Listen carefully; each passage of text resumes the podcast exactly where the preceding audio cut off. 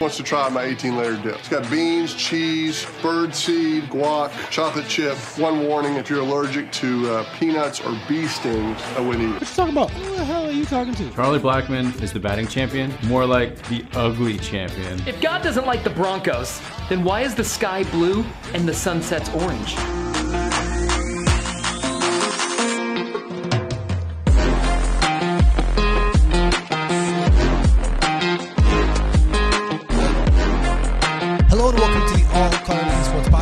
This is a sure one-stop shop for your college sports brief. I'm host Matt Kennedy. If you have not done so already, please go ahead and like, subscribe, share the ACE Sports Podcast on Apple Podcasts, Google Podcasts, Spotify, or just wherever you get your podcasting stuff. We have some of the absolute best conversations with local broadcast analysts, journalists, athletes, and coaches from the professional and collegiate world of Colorado sports, and you can get it all here in under 15 minutes or less, three times a week. And today we are covering CU basketball yet again, and thankfully we're doing it with a win because the Colorado Buffaloes are moving on after downing Oregon in the Pac-12 tournament quarterfinals by a final score of 82-69 yesterday in the T-Mobile Arena in Las Vegas, Nevada, and they move on tonight to face off against number two Arizona, who is the number one seed and the regular season Pac-12 champion. That game is set tonight for 7 p.m. We're talking with the voice of the Buffaloes, Mark Johnson, here in just a little bit. He was on the call last night in Las Vegas, but will also be on the call tonight when CU takes on Arizona. Evan Battey was the hero yet again for the Buffaloes, leading the way with 19 points, 12 rebounds. He also went 5 for 6 from the charity stripe. He also had two crucial blocks on the defensive end. He just led the way. But can we talk about the guards, man? Three specific, uh, three specific players: Jabari Walker, Tristan Da Silva, and KJ Simpson. Walker had 18 points and 16 boards. Are you kidding me? Come on, Jabari. He also had eight points in that crucial 13 to 4 run to end the first half after being down by as many as seven. It was 36 to 30 to end the first half, and the Buffs did not look back. They held the Ducks to uh, 27% shooting from the field in the first half and ended the game shooting 34.3% overall. Another great game by the CU defensive outing, whose pillars this season, we talk about Tad Boyle's uh, two consistency things, and one of those things is holding their opponents to under 40% shooting. They are undefeated when they do so this year. It was a great win for the Buffs, and they were able to show off their strengths yet again and build their confidence, especially when it comes to their young guards, because they are going to need all that momentum when they face off against an exceptional Arizona team for the second time in four games. We all remember what happened a couple of games ago when the Buffs took down the number two team in the country on senior night in the CU Event Center that ended with Evan Battey being surrounded by the Boulder faithful in what was one of the most memorable wins in program history. But this is a much different setting. Neutral site. We're going to hear Mark Johnson say this basically is a road game because Arizona fans travel well. They're a little pesky, they're very loud, and they're going to cause some trouble tonight. It is a unpredictable postseason as well, and the Wildcats barely escaped against the pesky San, uh, Stanford Cardinal yesterday in an 84 to 80 win. But how Arizona has won four straight since losing to CU, and I'm sure they're ready and poised to make sure the events that took place in Boulder don't repeat tonight. So with that, let's bring the voice of the Buffaloes, Mark Johnson, to talk some CU Buffs here on ACE. Alrighty, well, a very good Friday morning from Las Vegas um, because Mark Johnson, voice of the CU Buffs, is uh, celebrating a win last night um, against Oregon. And Mark, tonight it is against Arizona in the semifinals of the Pac-12 tournament. Uh, how's it going? And um, how you doing, good sir? Doing well. Yeah, it's good to be hanging around another day. You know, I'm I'm not much of a celebrator or Vegas guy. My celebration, I get back to the hotel room. Um, I had an ice cream shake from Shake Shack. I did some game prep, did a podcast, and went and got a workout. Was in bed by about ten o'clock. So that's that's the way yours truly celebrates in Las Vegas. You know, I I would rather much rather prefer that way than probably going out on, on the town in Vegas. That that sounds a lot better. Shake Shack Shake. But um, yeah, Mark, we're talking uh, about the game last night. A fantastic win uh, for the Buffs, but they trailed by as many as seven in the first half. And we're like, okay, it's a game. They're Oregon, Oregon's pushing it, even though they've only made one three so far. And, But then CU at the end of it uh, went on that 13 to four run going into halftime, six point lead. Two names led the charge for them on that run, and really the remainder of the game for the offensive side of things. Jabari Walker and KJ Simpson. Those guys in stride when they turn the corner off a high screen or running the floor on a fast break. Man, just yesterday watching them do what they do, it was so much fun to watch them go to work against the Ducks. Yeah, you know, when when Colorado came out, and, and I knew things were going to be okay, even when they fell behind uh, by, you know, whatever six, seven, eight points, whatever it was, was because they were getting good looks. Evan Battey hit the first three pointer. Colorado missed 10 three pointers in a row after that Yeah. before they hit the second one. And so here was the difference between what was going on with Oregon and what was going on with Colorado. Um, I thought Oregon was making some tough threes and hitting some tough shots. Now, the defense wasn't perfect for, for Colorado. And then on the flip side, Colorado was getting good looks, just wasn't hitting them. And I thought, okay, as long as they continue to get good looks, that means they're moving the ball.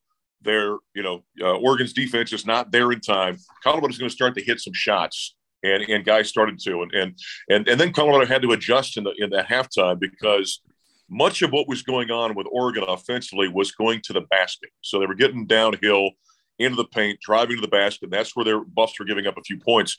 And so I thought that that's a fixable issue in this ball game. And so I was real impressed by Colorado, Colorado adjusted, what Tad Boyle and staff did. Yeah. Uh, you mentioned Jabari. KJ was outstanding yesterday his stat line was really fantastic oh when it was all said and done.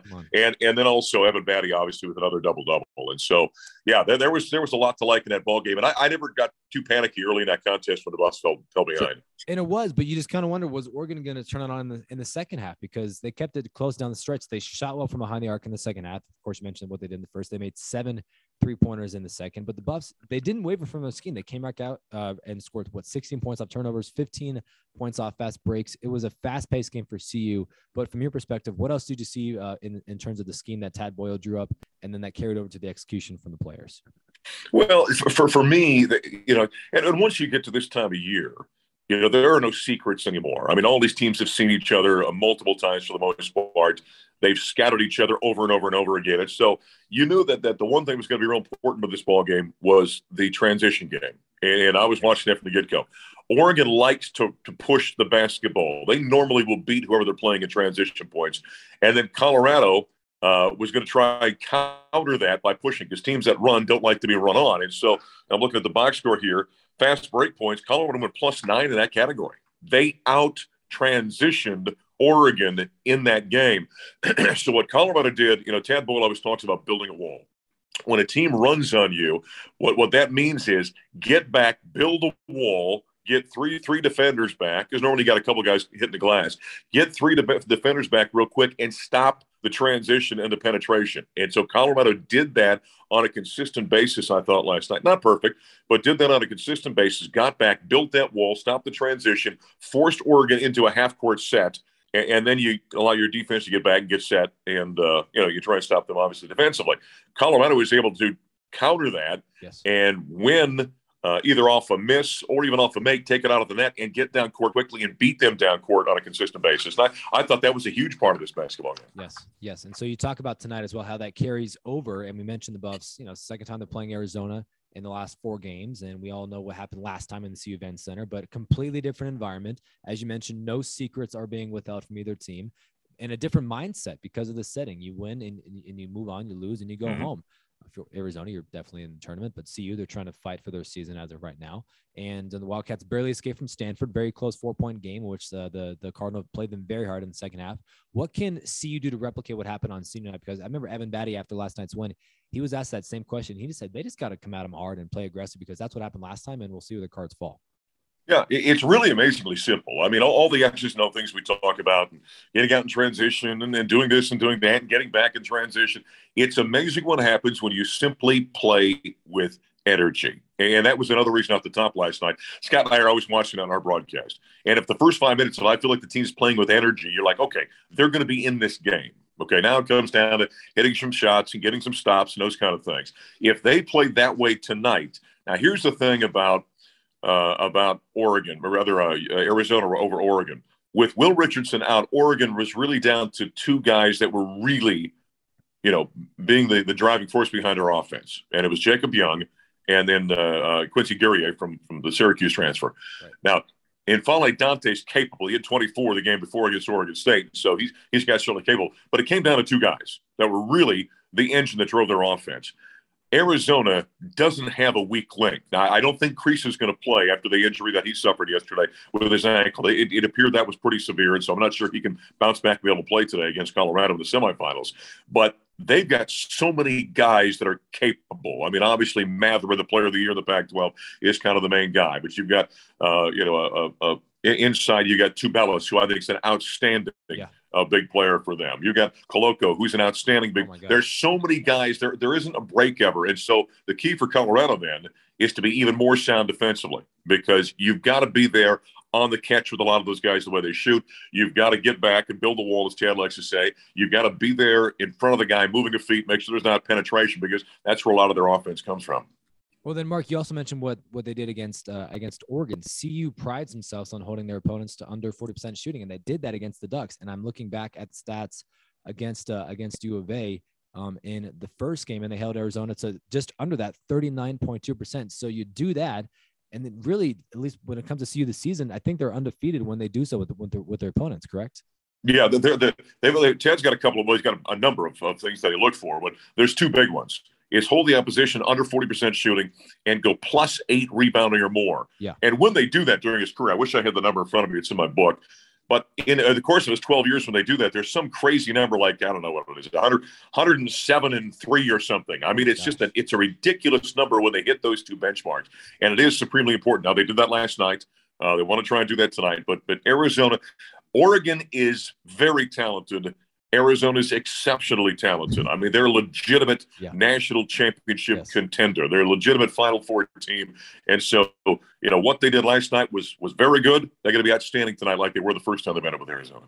Well, Mark, we appreciate it, and we look forward to the call. Back to back games, man. We're March Madness. We're in the midst of it, and um, hey, hopefully we can get some similar feelings than we did back in February at the CU Event Center. Yeah, it'll be kind of fun tonight. I mean, it, the atmosphere is great. You, you, talked about this being a different atmosphere. This is a road game tonight. Arizona fans travel like very few programs do in the country. I always say they're like cockroaches, man. They're everywhere. And you can see it when you get out here to Vegas. Colorado fans have traveled very well. Oregon fans travel very well. Uh, Arizona trans fans are ridiculous. I mean, they're everywhere out here. So this will be like a road game tonight for Colorado. But you know what? Uh, I think it's going to be a great matchup. Thanks, Mark. We appreciate it. You bet. Big shout out and thank you to Mark Johnson today for joining us on the All Quite Everything Sports podcast. Make sure to like, subscribe, and share this episode as well as the podcast itself on Apple Podcasts, Google Podcasts, Spotify, or just wherever you get your podcasting stuff. Buffaloes take on Arizona tonight at 7 from the T Mobile Arena. You can listen to uh, Mark Johnson call the game on KOA or the Varsity app, in which you can listen to all CU games, whether it's uh, basketball or football. As for today, that is all she wrote. We will be back on Monday to hopefully recap a CU win. Maybe it's going to take a lot of grit and a lot of hard work and maybe some luck along the way, but hopefully we'll be recapping a successful CU uh, men's basketball Pac 12 tournament and maybe some CSU as well. They also advanced after defeating Utah State yesterday.